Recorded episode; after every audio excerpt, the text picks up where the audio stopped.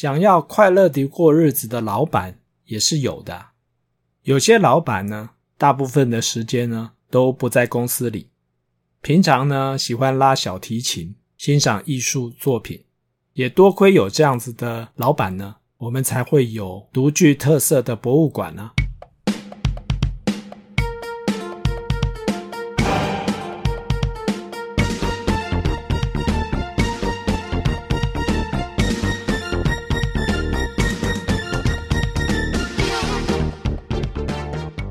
这一集我们继续要来谈一谈老板这个议题。你或许会质疑，上回不是已经讨论过这个议题了吗？在你一阵威胁还有恐吓之下，我就再也没有当老板的动机还有企图了。所以这个问题就不用再讨论了。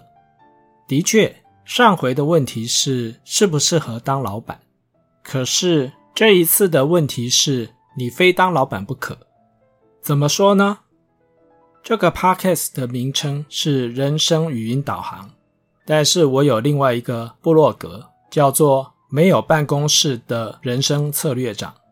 许多人一听到这个名称之后呢，第一个反应是：你为什么没有办公室？答案很简单啊，因为不论是买的还是租的，办公室是很贵的。依据我过往的工作经验，只要是公司的营运状况不好，当老板的第一件事就是换办公室，再来就是减薪。所以办公室的大小的确会是一个营运上的压力。不过我倒是没有这么悲观啊。没有办公室的另外一个原因是我期望自己是人在哪里，办公室就在哪里。其实，以现在的通讯技术、电脑设备、行动装置，还有这么多的共享空间，人在哪里都可以工作。有没有办公室，好像也没有那么重要了。第二个疑问就是，你为什么是人生策略长，而不是人生的执行长？执行长听起来比较称头啊，也比较体面啊。如果我们把自己的人生当做一家公司来经营的话，那么我们自己才是这家人生有限公司的执行长，而且要对这间公司所有的投资还有成败负完全的责任。不同于一般的公司，这间人生有限公司的营运目标呢，不见得只是赚钱获利。它也有可能像社会企业一样，希望提升公司的社会影响力，或者是建立良好的声誉。当然，也有可能是期望和其他的公司维持良好的互动，还有合作的关系。但无论是哪一种的营运目标，身为这家公司的执行长，都应该仔细思考自己的经营策略。对于没有创业经验或者是开过公司的人来说呢，经营策略四个字听起来就是非常深奥。那么，什么叫做策略呢？是一种方法吗？还是一种规划？还是一种手段？不同的人对于策略这两个字呢，也有不同的解读。其实策略也不太难理解。因为每个人的资源都有限，这些资源包括金钱、能力、时间、专注力。可是我们又有一个很明确的目标想要达成，因此在资源有限的情况之下，思考如何才能达到目标，这就是一种策略。回到我们刚才所提到的办公室，办公室的租金通常不便宜。店面也是，所以有人租了一个并不便宜的店面之后呢，就会开始思索要做什么样的生意才会有比较多的获利。于是有人的策略就是一大早就开早餐店，到了快中午的时候呢，这家店也可以卖午餐。午餐的营业时间结束之后呢，就继续开下午茶。到了晚餐的时间呢，又可以卖晚餐。到九点、十点以后呢，还可以继续卖宵夜。但是也有人租了店面之后呢，想要做高档餐厅，所以这个餐厅呢就只能晚上营业。既然只有晚上营业，它的价位就不会太低，否则就会无法负担租金的成本。从早餐开到宵夜的餐厅呢，价位就不能太高，为的就是要吸引足够的人来消费。否则，这家餐厅呢也无法负担从早到晚都有人员服务的人力成本。几乎全天候营业的餐厅和只有在晚上营业的高档餐厅，就是两种不同的经营策略。或许有人会这么说：“我只想平平静静、安安稳稳过我的快乐小日子，我其实没有想要考虑这么多。”耶。不过这件事情好像由不得你，毕竟这家公司经营的好不好，会决定你到底能不能快乐的过日子。其实也不用这么悲观呢，想要快乐的过日子的老板也是有的。有些老板呢，一个礼拜只进公司三天，换句话说，大部分的时间呢都不在公司里。平常呢喜欢拉小提琴，欣赏艺术作品。也多亏有这样子的老板呢，我们才会有独具特色的博物馆呢。当然，也有些老板呢，都已经八九十岁了，还没有想要退休。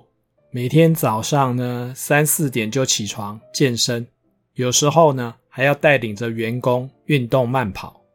这些不同的管理风格还有思维呢，其实就像不同的人有不同的个性特质。我们刚才曾经提到，之所以要谈策略，就是因为资源不足。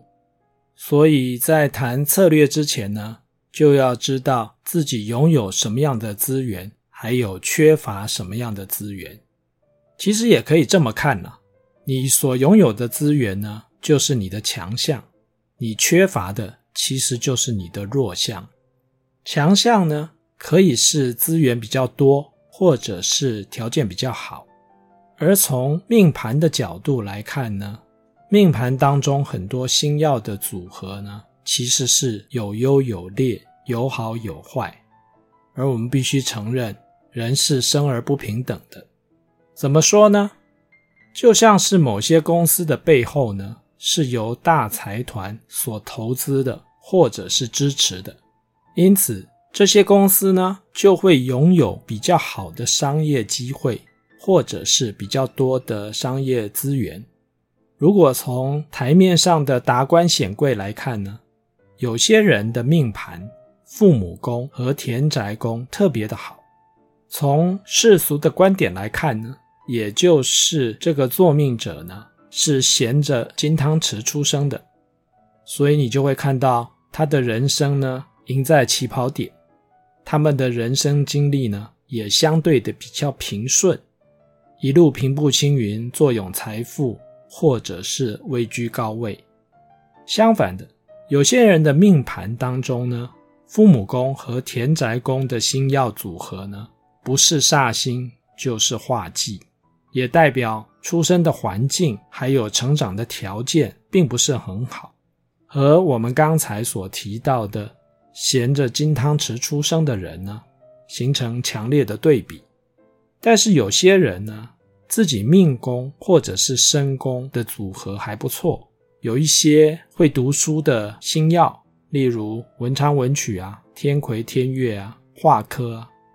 所以原本家境虽然不是很好，但是靠着一路苦读，通过各种考试，翻转原本劣势的情况呢，也是颇为常见的，像这种命身宫有还不错的星曜组合呢，你也可以说是他们本身就拥有一些不错的资源。而有些人的迁移宫或者是仆役宫特别好，因此呢，适合出外打拼，靠着好人缘以及朋友合作伙伴的协助，闯出一片天。而有些人呢，则是夫妻宫还有子女宫。星曜非常的稳定，婚姻及家庭生活呢，幸福和乐，这也是他所拥有的资源。但是无论这个强而有力的资源从何而来，都不能保证当事者能够无忧无虑、幸福快乐地过一辈子。就像许多曾在市场上叱咤风云、独领风骚的公司，如果不能持续强化自己的竞争优势，或者是度过营运的危机，终究要面对衰败，或者是被市场淘汰的命运。刚才提到了强项或者是资源，那么弱项或者是弱点又是什么呢？弱点的第一个来源呢，就是命宫或者是身宫的主星。理由只有一个：优点和缺点呢是一体两面的，缺点其实就是优点的过度发挥。譬如说，杀破狼的优点呢是行动力强，充满自信，但是呢，缺点就是过于自信、骄傲，没有耐性。子府五象的优点呢是稳健踏实、实事求是，但是缺点呢就是过于小心谨慎，不知道要变通。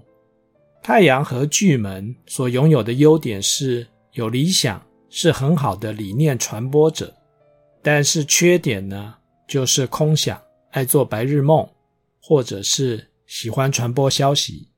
机月同梁的优点呢，是善于应对，处事圆融，识大体，肯吃亏，爱好和平，不喜欢冲突。但是缺点呢，就是容易阿谀奉承，只会讨好人，个性比较软弱，容易妥协。第二种弱项呢，或者说是弱点，就是来自命宫星曜的组合。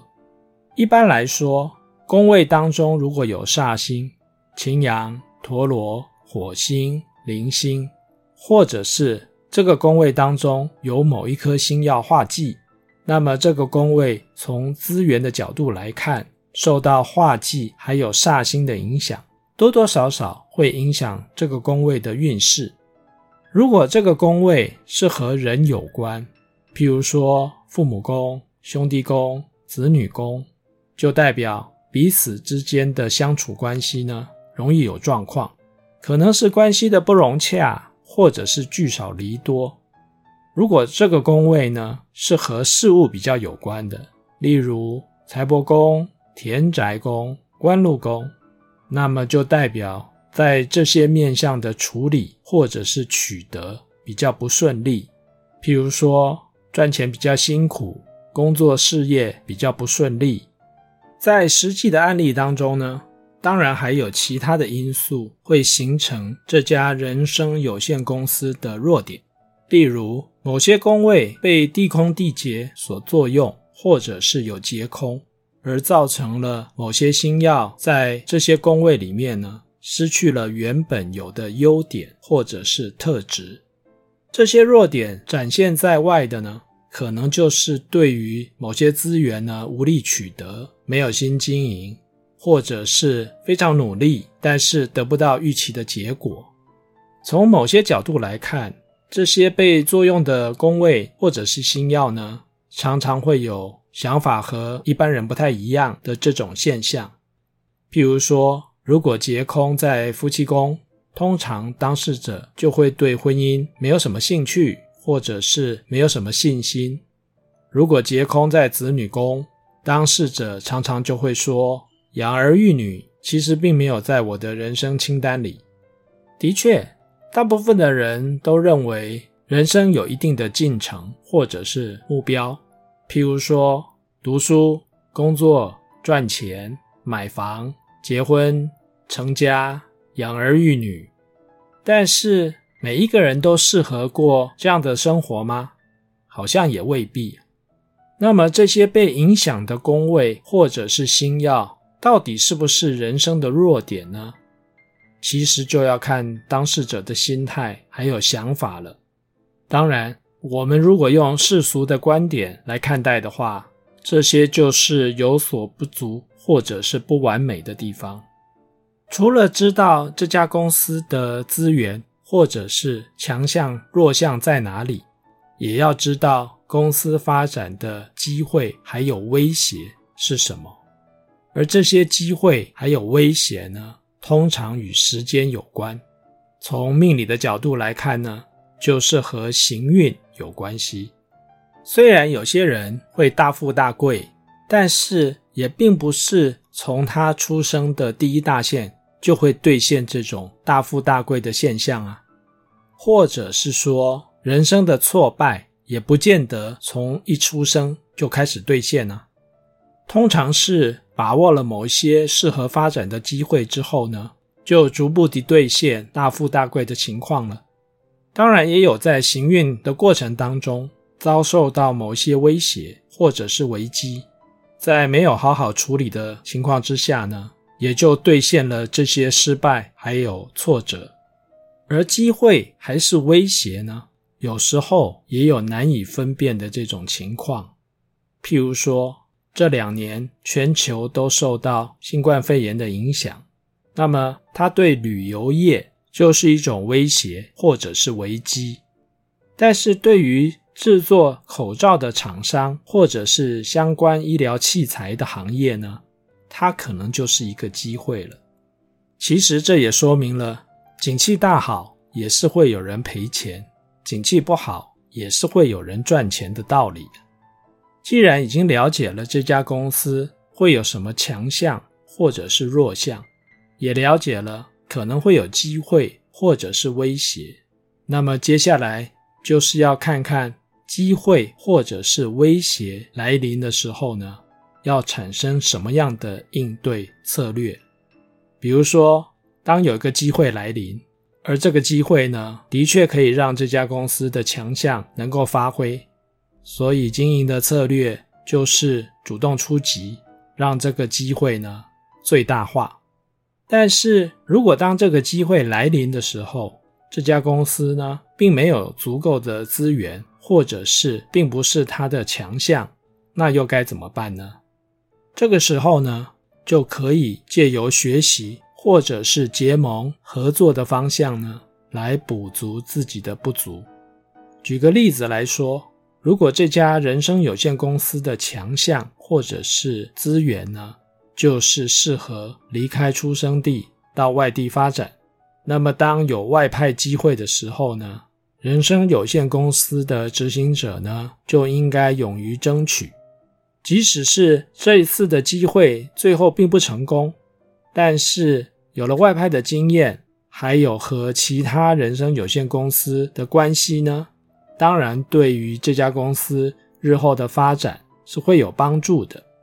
但是，成功也好，失败也好，对外发展是这家公司的强项，所以呢，执行长也不会因为一时的不如意、不顺利就灰心丧志。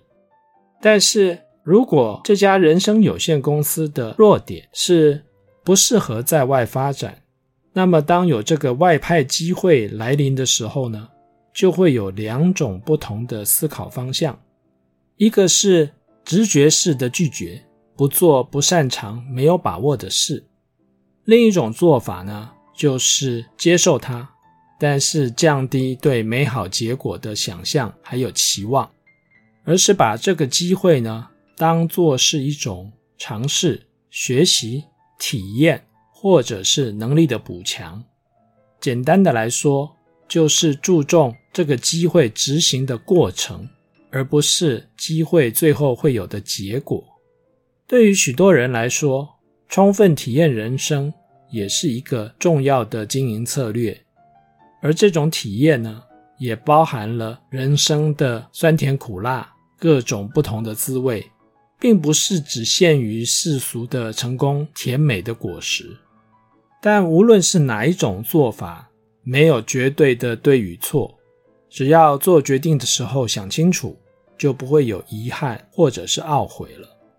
不做不擅长的事，可以省掉一些麻烦，但是勇于挑战不擅长的事，也可能会是一生难忘的经验。人生有限公司，先谈到这里，我们下次继续喽。